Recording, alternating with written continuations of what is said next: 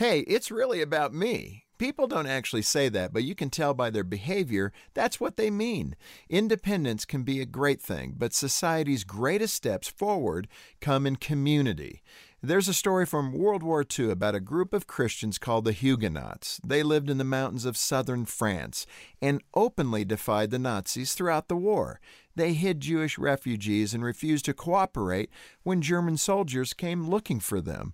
They were treated terribly, but remained strong together. Their actions told the Germans no matter what you do, we will never stop offering sanctuary to the Jews. It's our Christian duty to protect them. The Huguenots saved thousands of lives.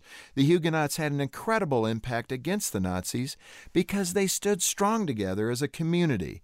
One person can only have limited influence.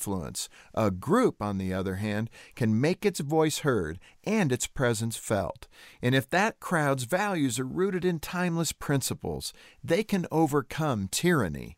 Our culture is driven by self. It's about what I do as an individual. It's all about me. Like I said, we don't actually say that, but it's what we think. Personal ambition is only worthwhile when it serves to strengthen others. You don't build a movement with one person. It takes a community.